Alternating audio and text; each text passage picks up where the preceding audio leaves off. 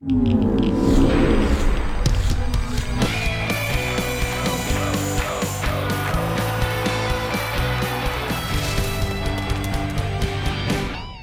to the Football Fridays in Georgia podcast here on GPB and GPB Media, Georgia Public Broadcasting. Thanks for accessing us however you are doing so. Be sure to save us on your favorite podcatcher and rate us heavily. 80 gajillion stars on iTunes. exactly. There you go. And so, of course, that means it is the end of the football season after about a week and a half. Added couple of days, tremendous action at Mercedes Benz Stadium. I am Jon Nelson here in Atlanta, along with me compadre Tommy Palmer in the borough, who sounds a little funky because, sir. because uh, there has been a little smoldering in my building, and I really can't get in my building, and I'm not at my studio, can't get in my office. Best laid uh, plans of mice and men, as they say. We had this one scheduled, Jon, but I'm not in my studio. I'm on my cell phone. We need, yeah, we good. need to, we need to get we need to get Smokey Bear over there to help things out, but uh, we'll yeah. we'll figure it out as we go. All right, eight championship games at Mercedes Benz, and yeah. let's just go ahead and start with day one. And once again, we had the Region of Doom in Single A, Tommy, and it was Clinch County again beating Irwin County in the last game of the year. You know that is amazing, and it is so difficult. And I say this time and again, and we, I think we saw it three times. It is so difficult to beat the same team twice in one year. And this just seems to happen. So next year, Irwin needs to lose the regular season there you go. game, and that'll take care of it. So. Now, I, I definitely agree with you there. With uh, game number two, I have to give Peach County and Chad Campbell an incredible amount of credit because yeah. of how they clamped down on that prolific Cedar Grove offense all day long. But the last play of the game, pretty much a couple of ticks left on the clock, Cedar Grove completes it to all world wide receiver Jadon Haselwood, beating uh, beating Peach 14 13. You know, I, that that just tells you that big time players make big time plays. And it's not like it was a secret that the pass was coming to him. But uh, can you imagine just the pain that Peach County must be feeling on the last play of the game? It was an amazing catch, and uh, it, you know both both these teams deserve to win. Yeah. As did Irwin and Clinch. These are these are really good football teams we got to see, John. Then game three is actually I think still going on. Yeah. And it was probably, the wildest game I've ever been a part of, especially in a game 15. I was going to say the same thing. I've never seen. I've. I bet you I have done 700 high school football games in my life and in my career, but I've never seen anything like this. I've been to four county fairs and several goat ropings, but I've never seen anything like this. I'm telling you, it was it was amazing, and I stayed with it, and it was like, my goodness, will this game ever end? But uh, I have to tell you, uh, Bainbridge just played extremely well. Warner Robins played extremely well and both of them did their communities proud. They really did. And I think it was uh, teams eight and nine to come into the postseason at five and five or worse to get it to the last game of the year, were Bainbridge and Northside. Let me talk about Bainbridge here for a little bit. And with everything that they've been through, they come out to that fast start and put Warner Robins on their heels. And I think that a lot yeah. of folks might have been concerned that they might have put out too much energy. And then Warner Robins comes back into it because, as Mike Chastain said at the half, don't count out Fromm.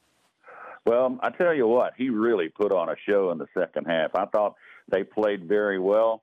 Uh, Bainbridge just, uh, you know, for whatever reason, kind of lost their edge there for two or three minutes, and it got back to being a football game again. But you have to really salute uh, Coach Littleton and his his Bainbridge Bearcats because nine times out of ten, when you fall behind like that, uh, you're in big trouble. But they bounced back and took it to three overtimes and my goodness, what a finish! Unbelievable. So, of course, your quarterback tucks and runs after handing it off most of the day. He tucks and runs and gets the score that made the difference in triple overtime. And I know that there was a moment that a lot of folks are circling and spot shadowing from that game. I would suggest going to Marvin James' Facebook page, Marvin James from Yes. WMAZ TV. He caught up with Coach Chastain, and Coach Mm-hmm. Chastain gave the detailed breakdown of what happened with that particular play in overtime. So that is your required viewing for this particular week of the podcast. Go to Marvin James' Facebook page,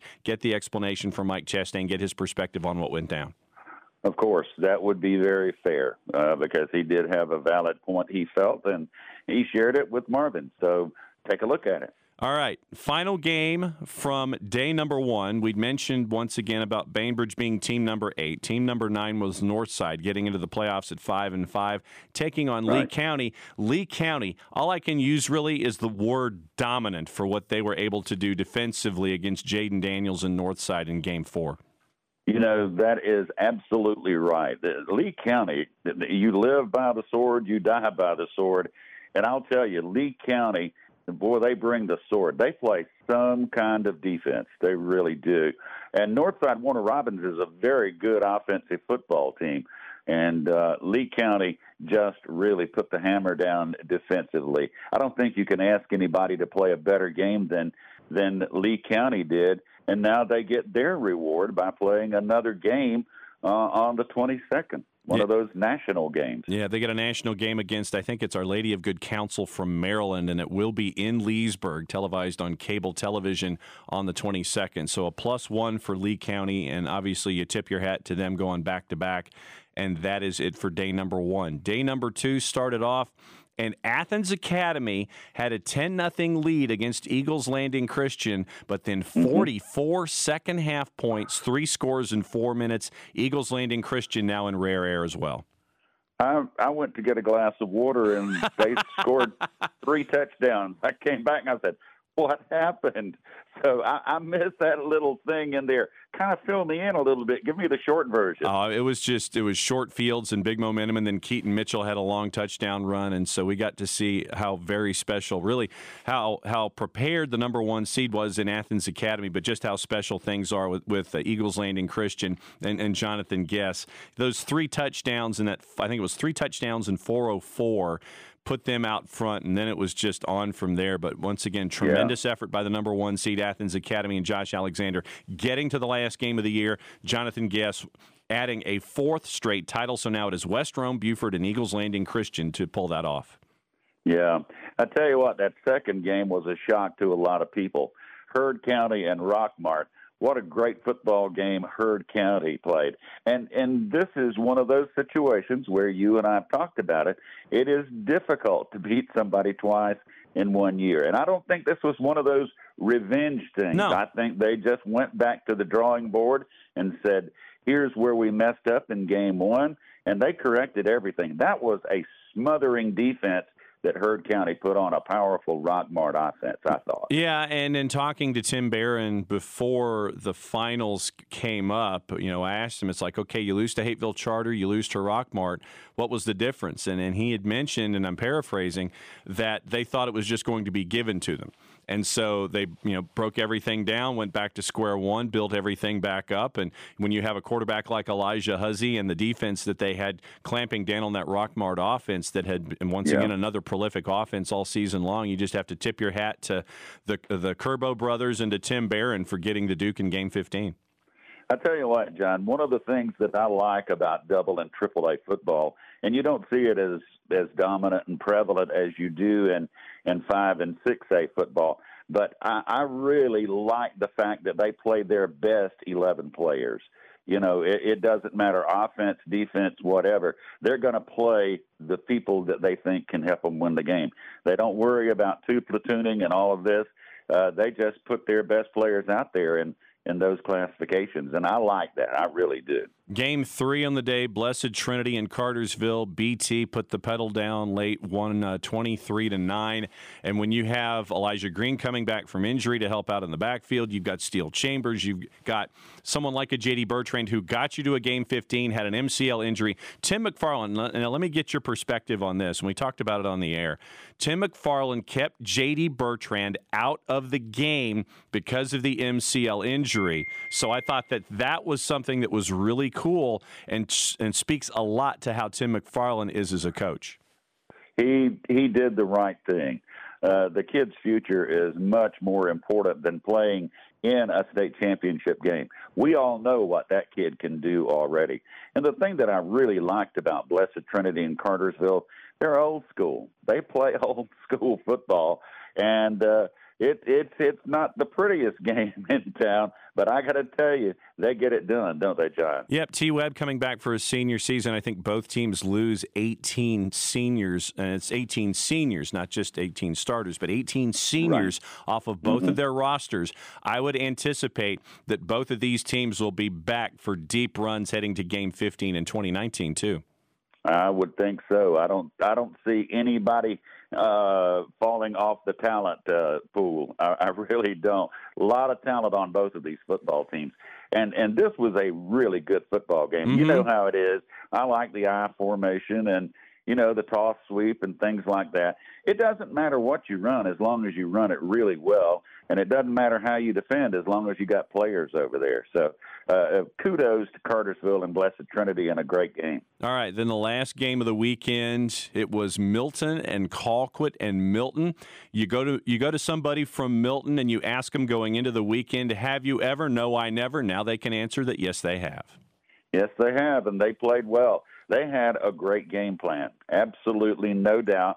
I don't know whether the extra two or three days made a big difference, but I would bet money that it did yeah. because they really had a good game plan. They didn't get out of what they do, and they didn't have to hurry. They didn't have to, you know, be what I would call, you know, throwing it all over the place. But boy, I tell you what, quarterback special, isn't he? Jordan Yates, a very special athlete, and they and once again getting to that whole idea of playing your best eleven players. You had guys like Jordan Davis who were playing on, mm-hmm. on, you know really getting getting after it there as well. And Colquitt County once again gets to the last game of the year, Region One, and, we got a lot of work from the two two nine and the four seven eight and the nine one two this year into the playoffs. But once again, I can't say enough about what Colquitt County does as a program listen, they're a class program. They they do things right.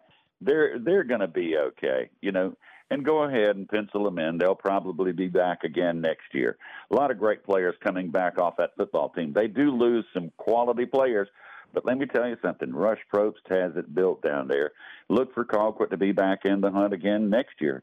I think it was 38 seniors that are leaving Moultrie this go around, but yeah, I think they'll be back with the same amount of seniors next year. Uh, one really uh, broad question, other observations that you have from the the two game the two days down at the Benz. Well, I, I really thought, and you know, usually you have big blowouts, and then you have this and that and the other. But I got to tell you, you know, as somebody who is not not uh, normally sitting in front of the TV yeah. watching eight games in two days, I really enjoyed it. I really thought you guys just did a super job uh, on GPB. It was it was a lot of fun, great games. I, I don't know how you can improve on any of the games. I, I really don't. I, I just thought everything was first class and everybody behaved themselves and everything turned out well. So I, I, thought it was a great two day event. All right, 100 second warning. Couple of breaking news items before we go for this week. Rich McWhorter to Jackson County. Lee Shaw retires at Rabun, and it's now Jabo's turn. It is, and Pickens also has yep. a new coach as well. Yep, Chris so, Parker retired.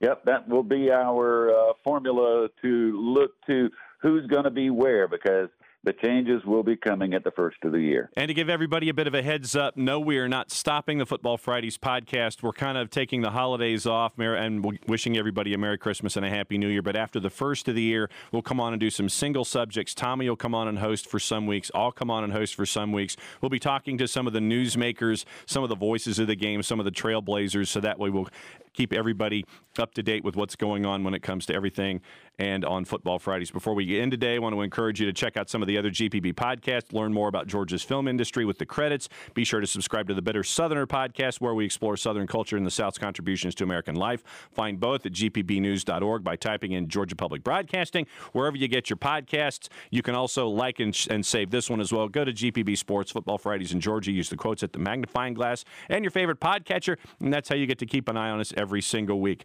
30 seconds left for this week, my friend. I wanted to wish you and everybody down there in the borough a Merry Christmas and a Happy New Year. We love you and we missed you this season. It'll be good to catch up with you soon. Thank you, Jon, and Merry Christmas and Happy Holidays to everybody and a Happy New Year. And uh, uh, be blessed.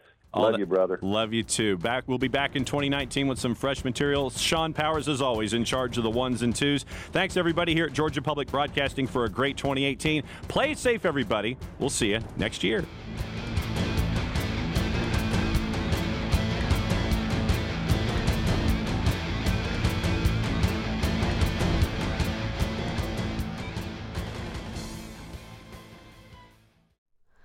Hi, it's Terry Gross, the host of Fresh Air.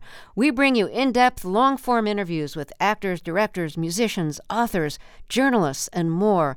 Listen to our Peabody Award winning Fresh Air podcast from WHYY and NPR.